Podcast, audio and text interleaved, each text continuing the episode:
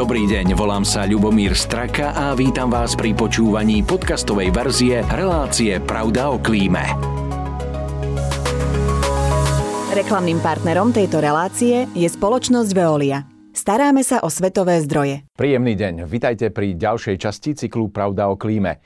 Nebudem klamať, ak poviem, že prvý dojem nemá druhý pokus. A do takého prvého dojmu patrí rozhodne aj výzor. A to nielen to, ako sme oblečení, ale aj to, ako sa o seba staráme.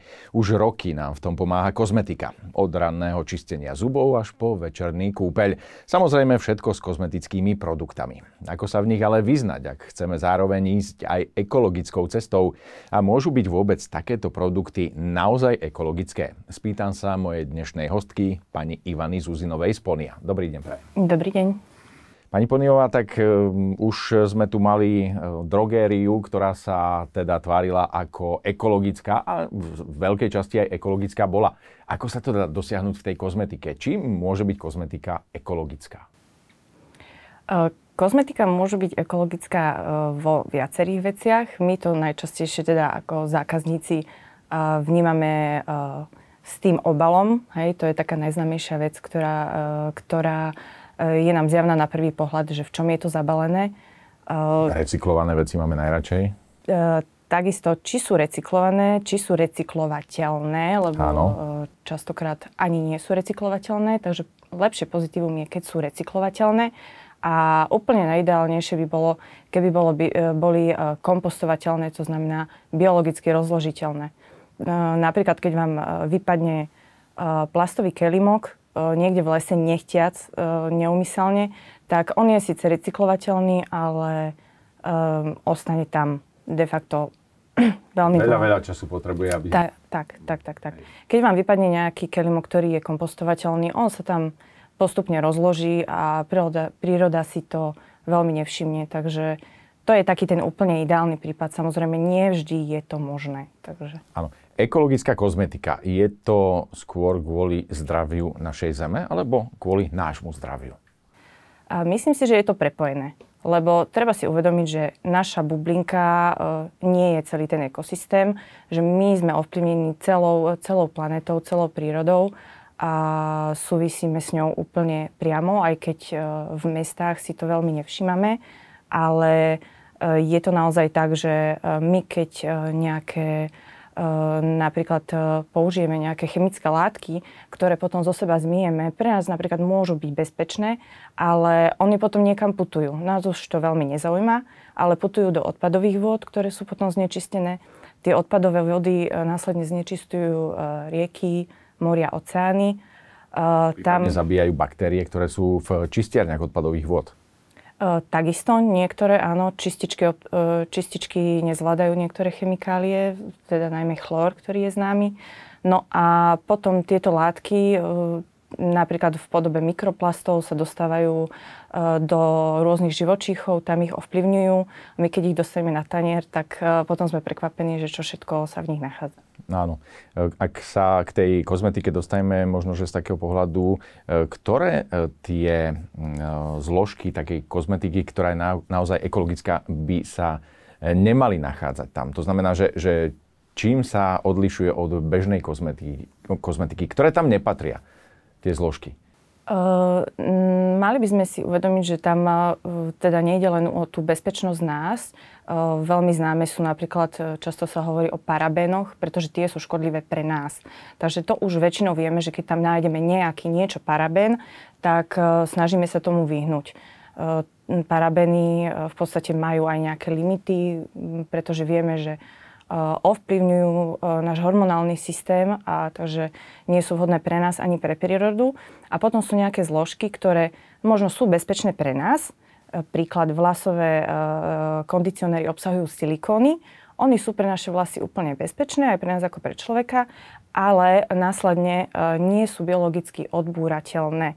To znamená, že veľmi zaťažujú vodné systémy a treba si uvedomiť, že, že nie je to teda len o nás, ale aj o tej prírode. Takže Áno, a musí to platiť samozrejme aj opačne. To znamená, že ak je niečo odburateľné, nemôže to uškodiť nám. E, ja Malo mám na mysli... by to samozrejme spolu súvisieť. Áno, ja mám na mysli aj také niečo, keď sa používajú dezodoranty a sú tam niektoré hliníkové soli. Takže v tomto prípade uh, úplne Tam, neviem, nie väčšinou som vedec. je to ale uh, súvisí to spolu, že pokiaľ to škodí nám, tak uh, takmer vždy to škodí aj tej prírode, pretože my sme živočichy a ide to ďalším živočichom, takže pokiaľ sa niečo kumuluje v našej pokožke, kumuluje sa to napríklad v delfínoch, bolo zistené a, a podobne.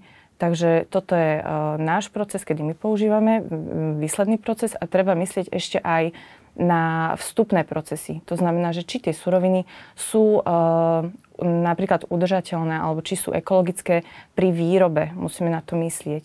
Hej? Že napríklad pri výrobe e, etoxilované, etoxilované e, suroviny sú považované za veľmi neekologické, jednak aj škodlivé, pretože počas, je to proces etoxilácie, to sú napríklad rôzne zložky, ktoré sú označované ako PEGy, hej, vidíme ich v zložení PEG niečo, PEG nejaké číselko a tak ďalej.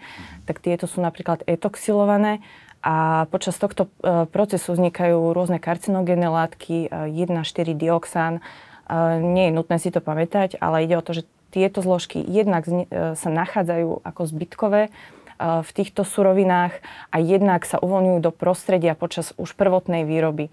Takže jednak e, výroba nie je ekologická a ani, e, ani samozrejme nie sú biodegradovateľné e, dobre, takže je tam vysoká záťaž napríklad týchto zložiek. Takže to, to by si ľudia pamätali, že nič, to, čo je dobré pre slečnú Peggy, tak to nekupovať aby sme sa tomu... Áno, áno. Toto je napríklad také celkom ľahko zapamätateľné, lebo naozaj Eh, ja by som asi odporúčila eh, pozrieť sa na to zloženie úplne jednoducho a pozrieť sa, ako veľmi je zložité. Čím menej surovín, tým lepšie. Samozrejme, eh, nejaký rozsah tam byť musí. Pozrieť sa na, ak sú na konci tých zložiek napísané oil, extrakt, vieme, že je to niečo, hej, lebo Helianthus annus oil, málo kto vie, že je to slnečnicový olej, hej, ale vieme, že oil, oil, oil, s výnimkou teda minerálny, ten je minerálny, Takže to, to je v poriadku, oil extract, ale zamerať sa na toto, či je tam nejaký parabén, nejaký pek, alebo keď to znie um, um, polyakrylát, niečo, hej, že proste sú tam tie mikroplasty. Keď to znie veľmi podozrivo, je dobre si to ťuknúť teraz už uh, vo vyhľadávačoch na internete. Spýtať sa umelej inteligencie? Takisto, áno. Je, ja sa aj tiež často pýtam, takže treba to využiť. A je dokonca veľa aj ekologických encyklopédií, ktoré vám aj presne povedia na tej škále, ako je riziková tá konkrétna surovina. Takže OK, ja som sa pýtal aj preto, že či neexistuje kombinácia e, toho druhého, to znamená, že niečo, čo je odburateľné, ale škodlivé pre organizmus, alebo minimálne, že niečomu zabraňuje. Zvlášť spýtam sa pri tých dezodorantoch, ako to vôbec funguje, keďže tie hliníkové soli sú tam asi na to, laicky povedané, aby zabránili E, potným žľazám e, vylúčovať e, svoje látky, tak práve pri tých dezodorantoch sú rôzne vosky a podobné veci, ktoré tiež e, majú upchať tie potné žľazy, alebo ako to funguje? Tak uh, laicky sa spýtam. Nie, stručne nie. Áno. Uh, už len v prvom rade roz, uh, netreba zamieňať deodorant a antiperspirant. Uh-huh. Takže dezodorant iba uh, nezame, nezamedzuje poteniu, on v podstate zabraňuje tomu, aby pot sa rozkladal, pretože on začne zapáchať až pri následnom rozklade antiperspirant, on upcháva alebo teda blokuje tie potné žľazy, takže vôbec sa nepotíme. To je úplne to najhoršie, čo môže byť, takže mm-hmm. to by som vôbec neodporúčala. Pokiaľ to niekto naozaj že nevyhnutne nepotrebuje. Áno. Takže používať deodoranty a hliníkové e, zlúčeniny sa používajú rôzne aj v deodorantoch, aj v e, antiperspirantoch. A tam je problém pri tých deodorizačných alebo z tých s deodorizačným účinkom, že sa môžu kumulovať v prostredí a môžu sa eh, môžu spôsobovať eh, zdravotné komplikácie. Takže tieto zlúčeniny síce neobchávajú tie potné žľazy, ale majú ďalšie v podstate negatívne vplyvy na prírodu.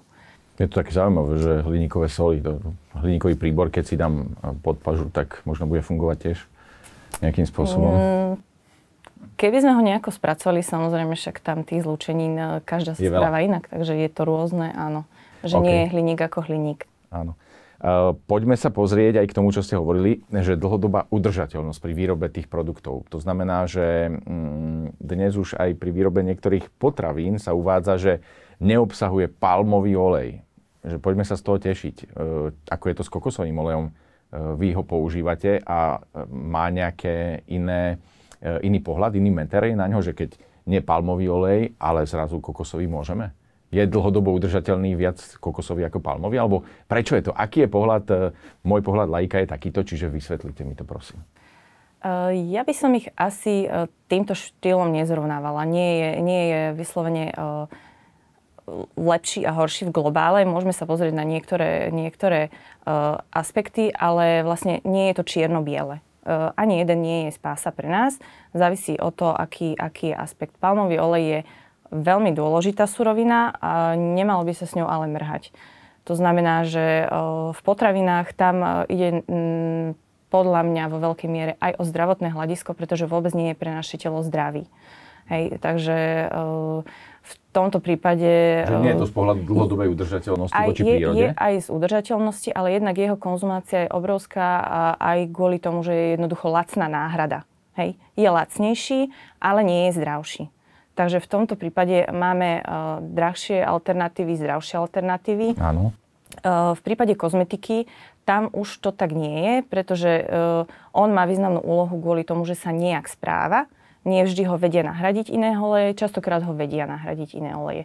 Takže uh, snažíme sa ho obmedziť na minimum a keď už ho používame v niektorých surovinách, kde je nevyhnutný, pretože palmový olej, on má veľmi dobrú výťažnosť, je, že niekde porovnávali, e, neviem úplne presne v ktorej štúdii, e, že potrebovali by sme oveľa väčšiu plochu, keby sme chceli ho nahradiť e, napríklad kakaovým maslom, oveľa väčšiu plochu plantáže, ako keď máme výťažnosť z, z palmy. Hej? Áno. Takže niekde ho potrebujeme ale e, je ho nutné používať s mierou a regulovať ho. Momentálne e, sa využíva, alebo teda napríklad my sa snažíme kupovať vždy, keď je to možné, tzv. suroviny označované mass balance, to znamená, oni obsahujú palmový olej, ktorý má RSPO certifikát. To znamená, je tam sustainable palm, palm oil a snažia sa tam dodržiavať nejaké normy. To znamená, že nie sú kvôli tomu oleju kľúčované pralesy. Je tam dodržiavaná nejaká e, nejaké vhodné podmienky pre tých zamestnancov a tak ďalej. Samozrejme, vždy je to o ľudskom faktore, vždy je otázne, že e, nakoľko e, sú dodržiavané tie podmienky, ale je to lepšie ako nič. Je to krok vpred a momentálne sú informácie aj, aj v Európskej únii, už sa to snažia aj nie len ako tretie strany, ale vyslovene vládou zakázať dovoz takéhoto oleja.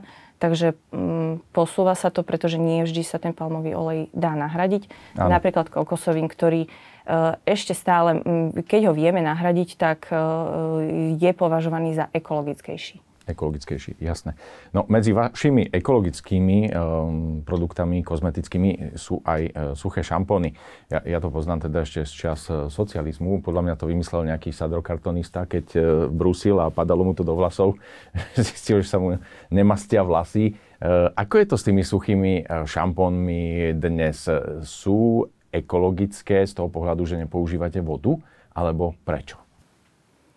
E, teraz neviem, či vymyslíte suchý šampón, ktorý sa sypal do vlasov a áno, v podstate... Áno, áno. to je suchý šampón. To je suchý šampón to a vy máte tzv. šampúchy. A my máme šampúchy, alebo inak aj tuhé šampóny. Tuhé Pretože šampóny. tie suché šampóny, čo vravíte, tak oni sa e, nasypú na hlavu áno. a v podstate e, ten prášok ako keby vysaje ten mas a vydržia vám dlhšie. Áno, áno. A ako je to u vás? Tieto Čo znamená suchý šampóny sa používajú úplne identicky ako e, tekuté šampóny, to znamená na mokro v sprche. Mm-hmm. Normálne napeníte, zmiete ich vodou. Takže mm-hmm. je, tam, je tam rozdiel, ale tak ako vravíte, ten ekologický aspekt je v tom, že je to tuhý produkt, je to bez vody produkt. To znamená, je spratnejší, je menší a, takže Logistika je lepšia? Je to logistickejšie na, prav, na prepravu, takisto do lietadla si to môžete zobrať, keďže to neobsahuje tekutiny.